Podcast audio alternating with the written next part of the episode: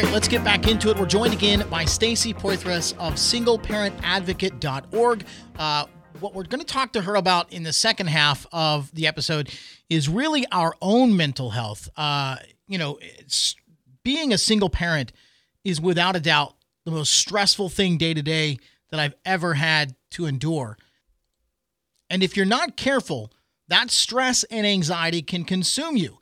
And before you know it, you're not as effective of a parent with your children because all you can think about is everything in your head that you're stressing out about. So uh, I asked Stacy, what are some strategies, some tips, some things you can share with us to help us manage the stress and anxiety of single parenting? Um, so I, I've been researching uh, this a lot. And one of the things that I, you know, want to recommend highly is uh, that a single parent journal. Um, journaling is a great out outsource or a resource to, you know, just make sure that you've got your thoughts filled out. The second thing I would highly recommend is uh, in that journal putting gratitudes.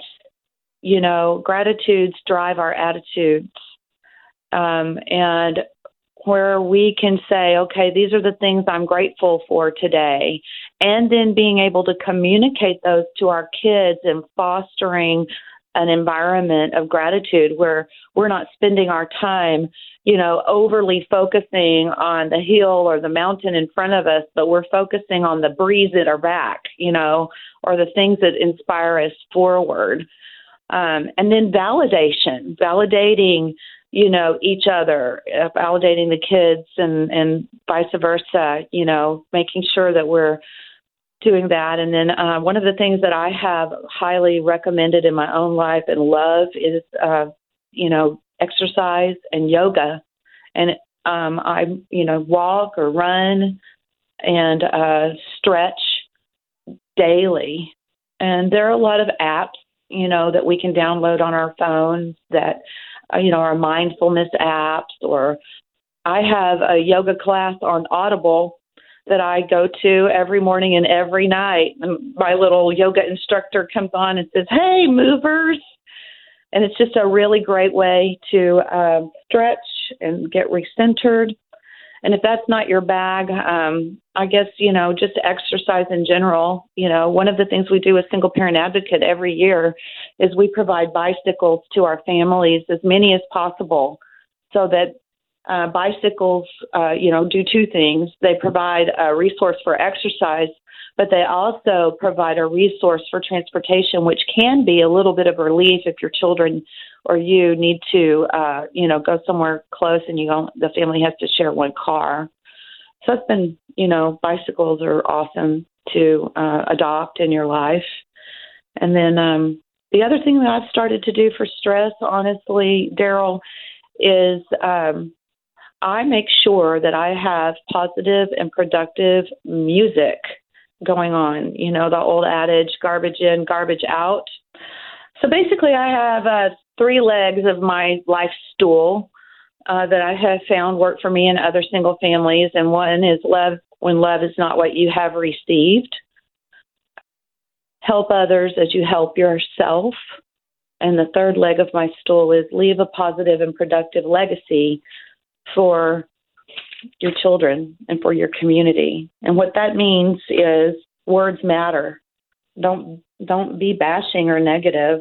Don't welcome that into your car or into your home.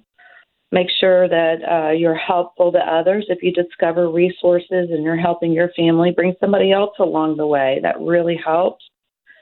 And then, um, you know, in our communication and our legacy with our children, be consistent, be reliable, but do not be rigid.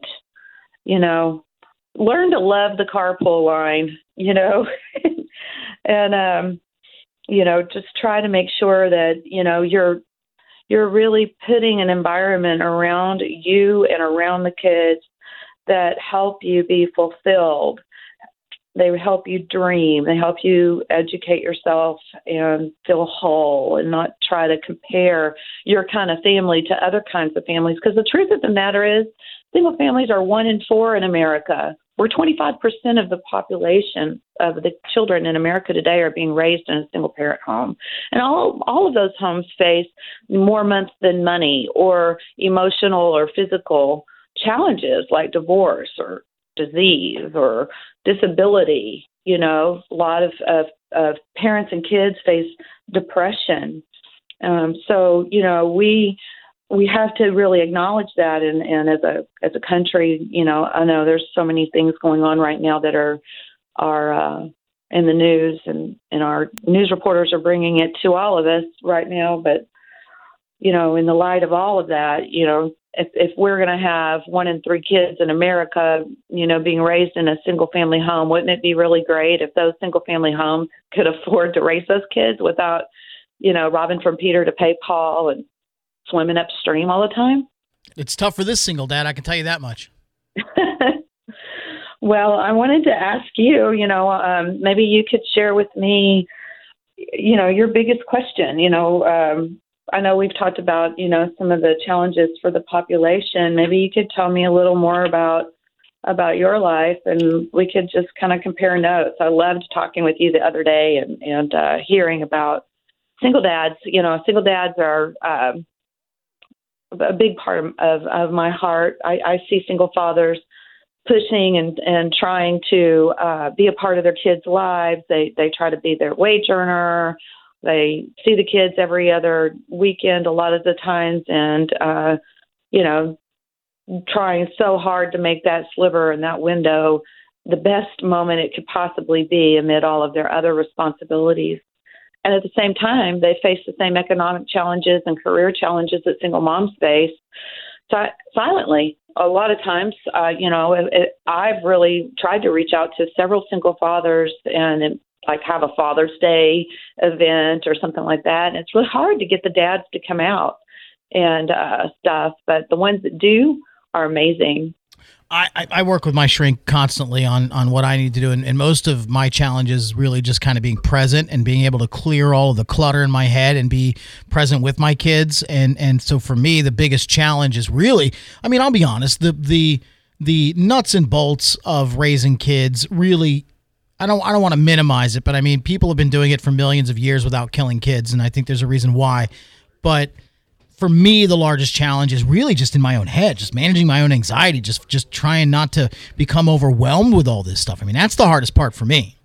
Well, and the thing that the thing that um, I think people have, um, or I've read about anyway, it's uh, called serial quitting, and uh, because of that overwhelm, uh, you know, the deer in the headlights, you know, families, single parent families in and of their nature are, have faced some form of ruin uh, that, that, you know, really takes their breath away.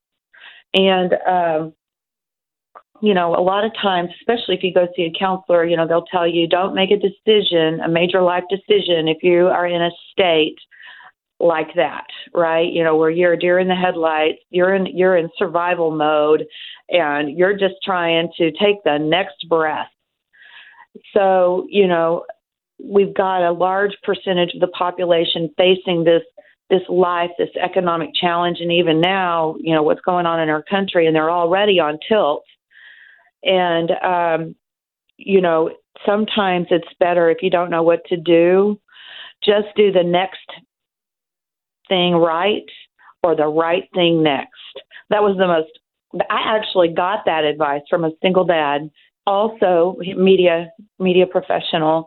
He, um, told me uh, early on in the days of single parent advocate, you know, Stacy, just do the next thing right or the right thing next. And make sure you breathe and make sure you, you know, if you're a person of faith, you remember why you have that faith.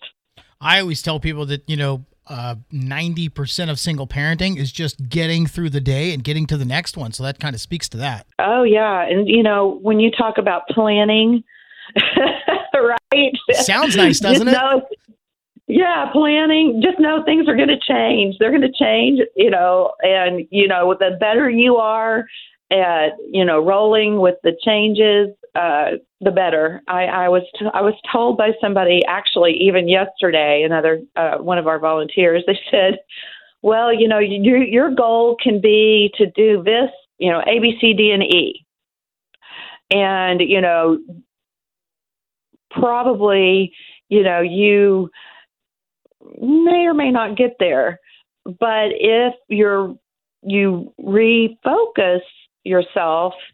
And you say, I want to develop the skills and the balance and, you know, the, uh, you know, plan A, plan B, and plan C that will eventually get me, you know, to achieve those goals.